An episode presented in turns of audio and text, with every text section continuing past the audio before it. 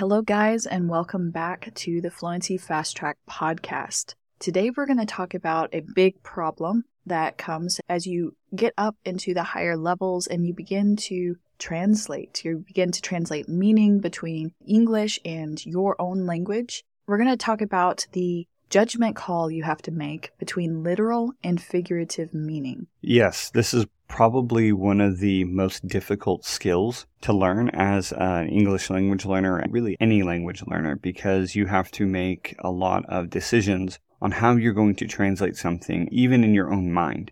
Everybody starts in the same place where they take their first language, their mother tongue, if you will, and they use that as kind of the lens to understand other languages. If I hear something in my second language, my L2, it's very natural to take that meaning and translate it into your L1, your first language, so that you can understand it. However, there's a problem with this. Typically, a beginner will learn a word or phrase or grammar point by translating it into their own language, looking for the closest equivalent, forming a response, and then translating that response into English. So there's kind of this two way direction thing. They have to take the English, convert it to their first language, their L1, and then convert it back into the L2.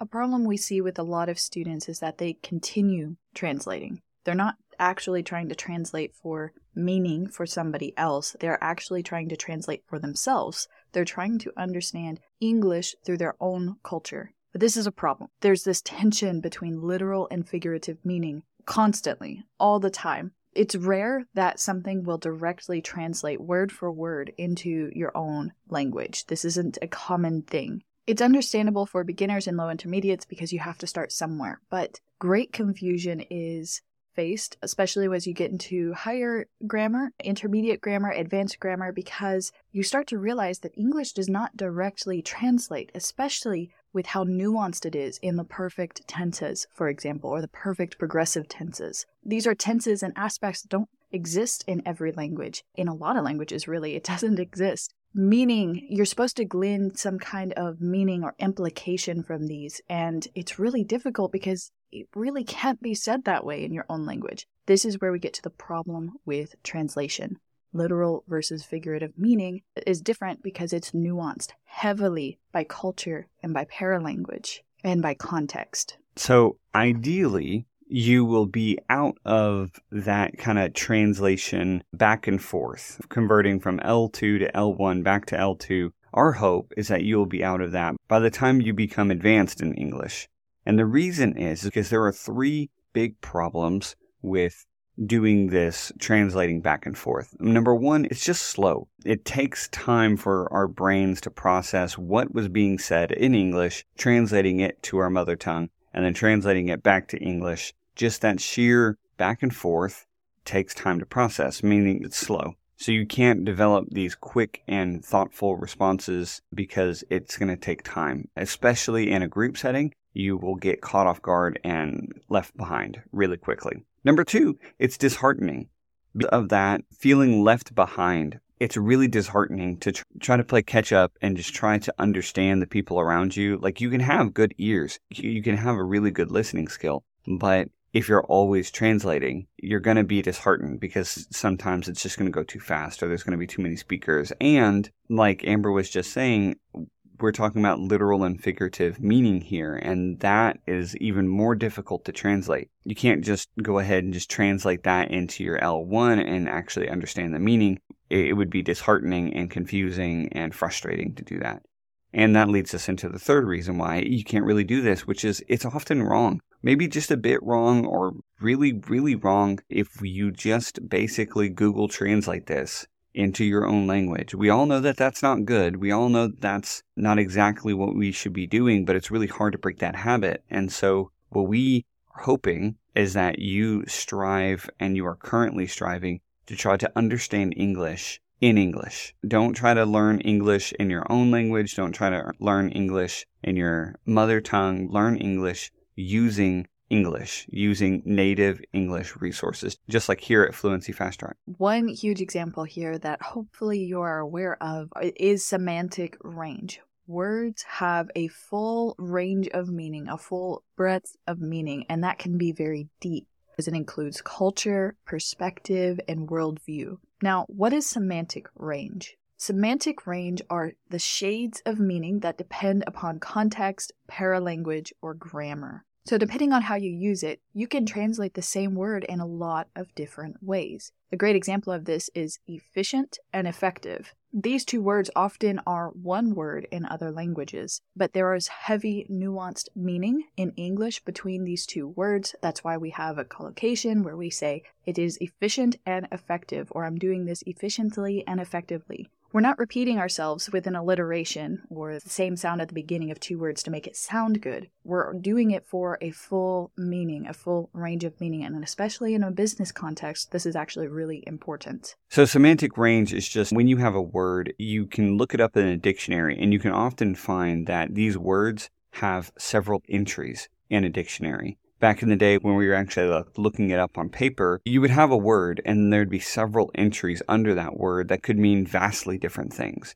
This is the idea of semantic range. They have broader meanings than just the words themselves. And when we're beginners, we look at a cat and we say, What is that called? And they say cat. And we're like, Hey, we have like the same idea, but there's much more to a word than just the actual literal reference that you think that corresponds 100% to your own language. And this is largely why flashcards actually become less useful the more you go on because you're not just learning one static thing, you're learning a range of meaning, a range of possible meanings that kind of combine to make a bigger idea. In the next episode, we're actually going to get into a more advanced vocabulary study strategy to help you guys out because I understand that shifting gears here is really difficult to wrap your mind around how do I learn the semantic range of a word? Should I be chasing down and tracking down the full semantic range of a new word every time I learn one? Or should I be learning by context? And what that would even look like? What kind of study program would that look like? So, we've got something in that for you in the next episode. For now, let's dive deeper into literal versus figurative meaning because this is integral to those of you who actively translate between English and your own language, not just in your mind for your own understanding, but for others' understanding. So, a major problem with literal versus figurative meaning and how that impacts translation is that you can't always know, you can't confirm with the author or with the speaker what you interpret it as is what they mean. For example, if one of us are speaking something and we have a student and they translate that into their own mind, they can't thoroughly ask us is this exactly what you're meaning? When you can actually walk up to the author and talk to them about it, you can. But most of the times, the stuff that we read, we cannot do that.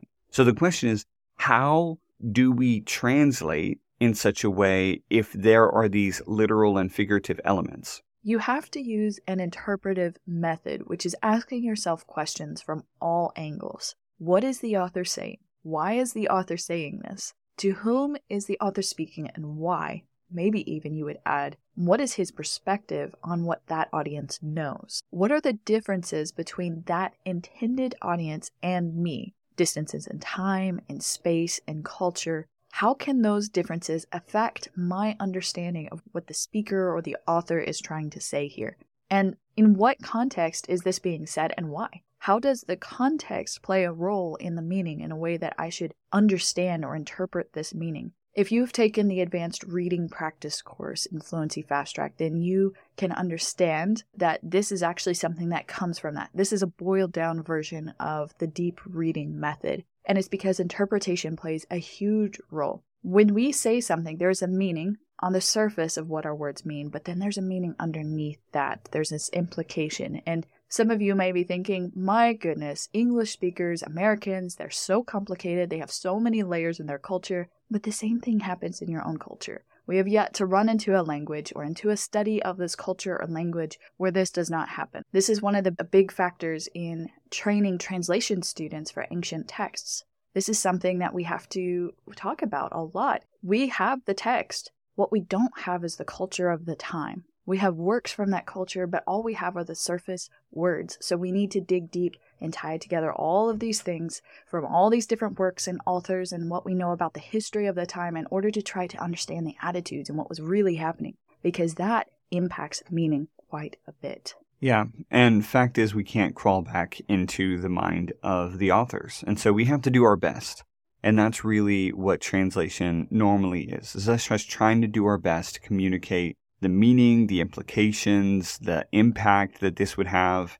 And it's difficult. There's no short way to say it other than it's difficult. Translation is extremely difficult. But probably a good example of this are idioms. We all know that idioms can't be translated directly across. It's a very fun game to play by using Google Translate to choose some idioms or some phrases in your own culture and just directly, woodenly translate them over using Google Translate. Those are fun. Those are hilarious. It's hilarious because it's absolute nonsense without the context. So, for example, in Chinese, they had this idiom called people mountain, people sea. Sea as in like S E A, like the ocean. I struggled to understand that at that time because it wasn't something that both Chinese and English shared. Like long time no see, they had that phrase in Chinese. We use it in English, so it was pretty easy. I didn't have to struggle too hard to understand what they meant when they said in Chinese, long time no see. But for people mountain, people sea, we can't translate it like that. They would translate it because that's using Google Translate basically, but we would have to say something like a sea of people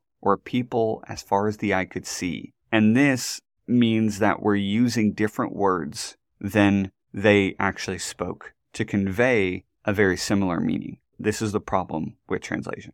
Right. One of the assignments I used to give my students in China was to directly translate some Chinese idioms for me into English, and I would try my best to guess what it meant. I remember this one specifically, people mountain, people sea, because I wasn't sure if it meant a really big person or a large number of people in a people group or a large village or a large town or if it meant like a crowd of people. There's different colors and meanings there, right? I, I, needed some context in order to do that. And then I would have my students act out a context or a conversation, and then they would say in English the idiom. And that would be like, oh, okay, I got it. It's a great way to do it. You could do it with your own language to try to do it with your own idioms to do the same thing. It's really a fun game. But try to imagine doing this with some English idioms. For example, don't throw out the baby with the bathwater. It's like the pot calling the kettle black. He added insult to injury. We've been through thick and thin. It's happening, rain or shine. All of these would be very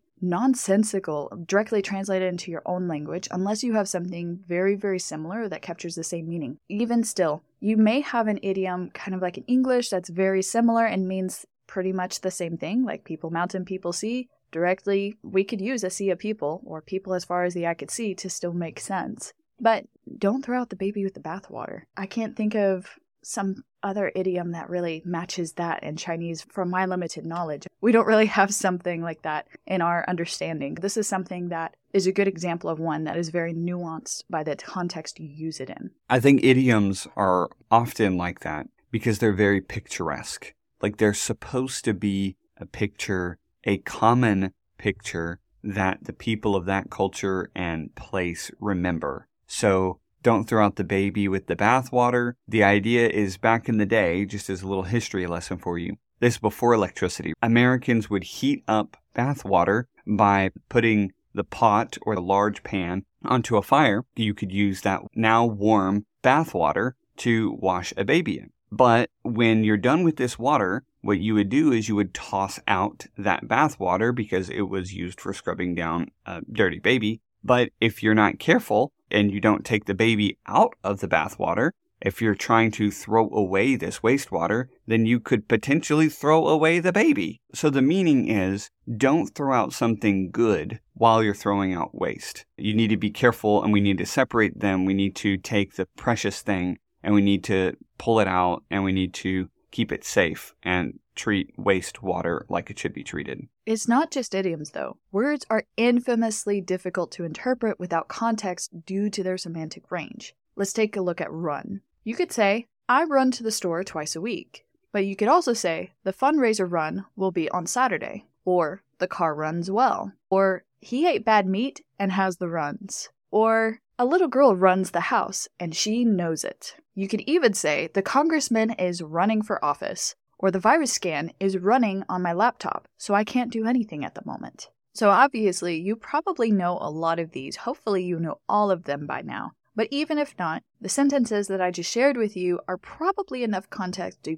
kind of grasp what they mean. Obviously, sometimes you need more context than the immediate sentence in order to understand the meaning. But for the most part, getting the part of speech and seeing how that word functions in the sentence is a great way to be able to tell what the meaning of run is in these cases. An added problem to this is that you are shooting at a moving target, which, by the way, is an idiom. What I mean by this is that not only are you trying to understand idioms, not only are you trying to understand vocabulary and semantic ranges and all these things, you are doing so on a clock because words and their meanings change over time. A good example of this is the word gay. Back in the day, maybe in our grandparents' or great grandparents' time, gay meant happy. So you would say, How are you doing today? And you would say, I'm gay. The skies are so bright and gay today. Meaning happy. It's a joyous time. It's a good, beautiful day outside. Nowadays, gay means homosexual. These words, because of time, they've changed. And so the hard part is sometimes a person is using an archaic term, an archaic meaning like happy for this word gay, but in order to do that successfully, they have to actually fill the rest of the context with other words and phrases from that time. We wouldn't really call skies happy so much nowadays. And so if I say the skies are gay, then people would kind of understand from that little bitty context there that I'm not talking about them being homosexual talking about them being happy or beautiful. So this semantic range allows for a lot of humor, sarcasm, puns, word plays, which are all kind of wrapped up in this term now that we have called dad jokes. These are a great way to learn puns and enjoy the fun part about language because these semantic ranges overlap. And that's where the fun is. But they're also extremely difficult to catch. My students sometimes would ask me to tell a joke in class, but I told them that they were required to laugh at my jokes because they weren't always very funny, because you have to have semantic ranges to understand the jokes. The meanings are difficult to catch the overlap. And so if you don't catch the overlap, you don't get the joke, and then they're not funny. So how do you know? This is the thing. It's like, great, Josh and Amber, I know a lot of this, or I have experienced this, I get you, I understand. But how do I know? How do I know I'm looking at something that's a wordplay, or how do I know that I'm looking at something that has a different meaning on the semantic range than what I think it means? Well, if it doesn't make sense literally, it's probably meant figuratively. Or if it seems really, really strong or oddly placed, it probably really is too strong or oddly placed on purpose. Meaning the author is probably doing that on purpose for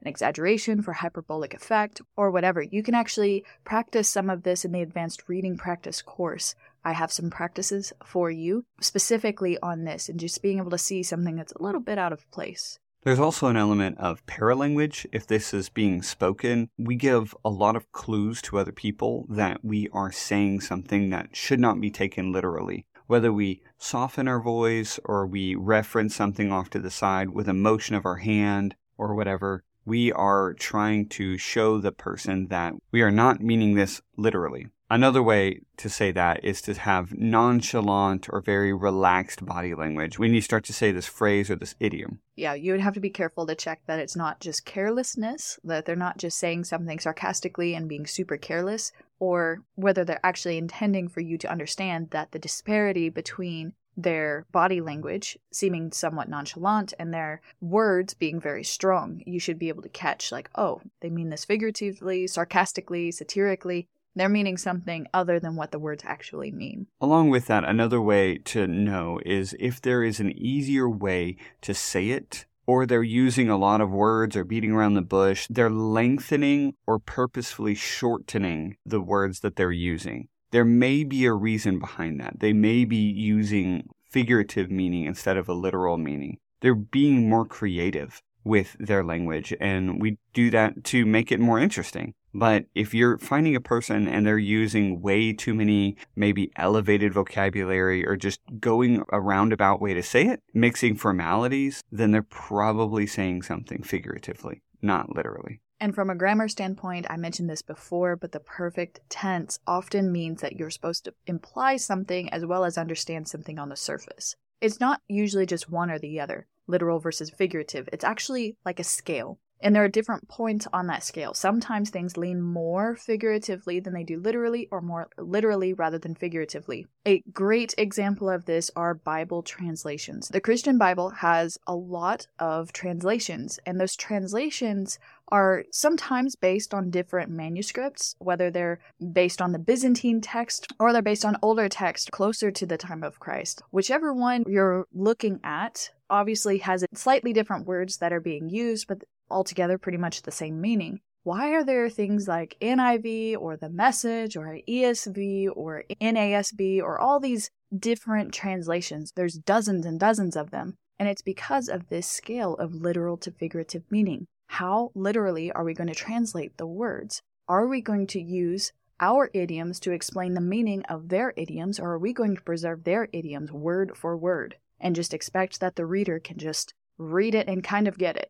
So, for you guys here that are struggling with the problem of translation and just trying to work through it in order to understand advanced things, what we have for you is an encouragement in today's podcast, which is just to say it is difficult it is difficult to try to get this scale down, and there's not really 100% foolproof way to fully translate the meaning and vocabulary and idioms and phrases. What we want you to know is that we are here for you because it is a difficult balance to strike as we try to strive for fluency. We will be wrestling with this all along the way. So good luck. We are here for you. If you have any questions, you can always reach out on Slack and just message us with any questions you have, as we always want to equip you guys and strengthen you as you push forward to fluency. Thank you guys so much for joining us for this podcast. And next time, we are going to talk about ways that you can study vocabulary at the advanced level. So we're looking forward to talking with you then. Catch you on the next one.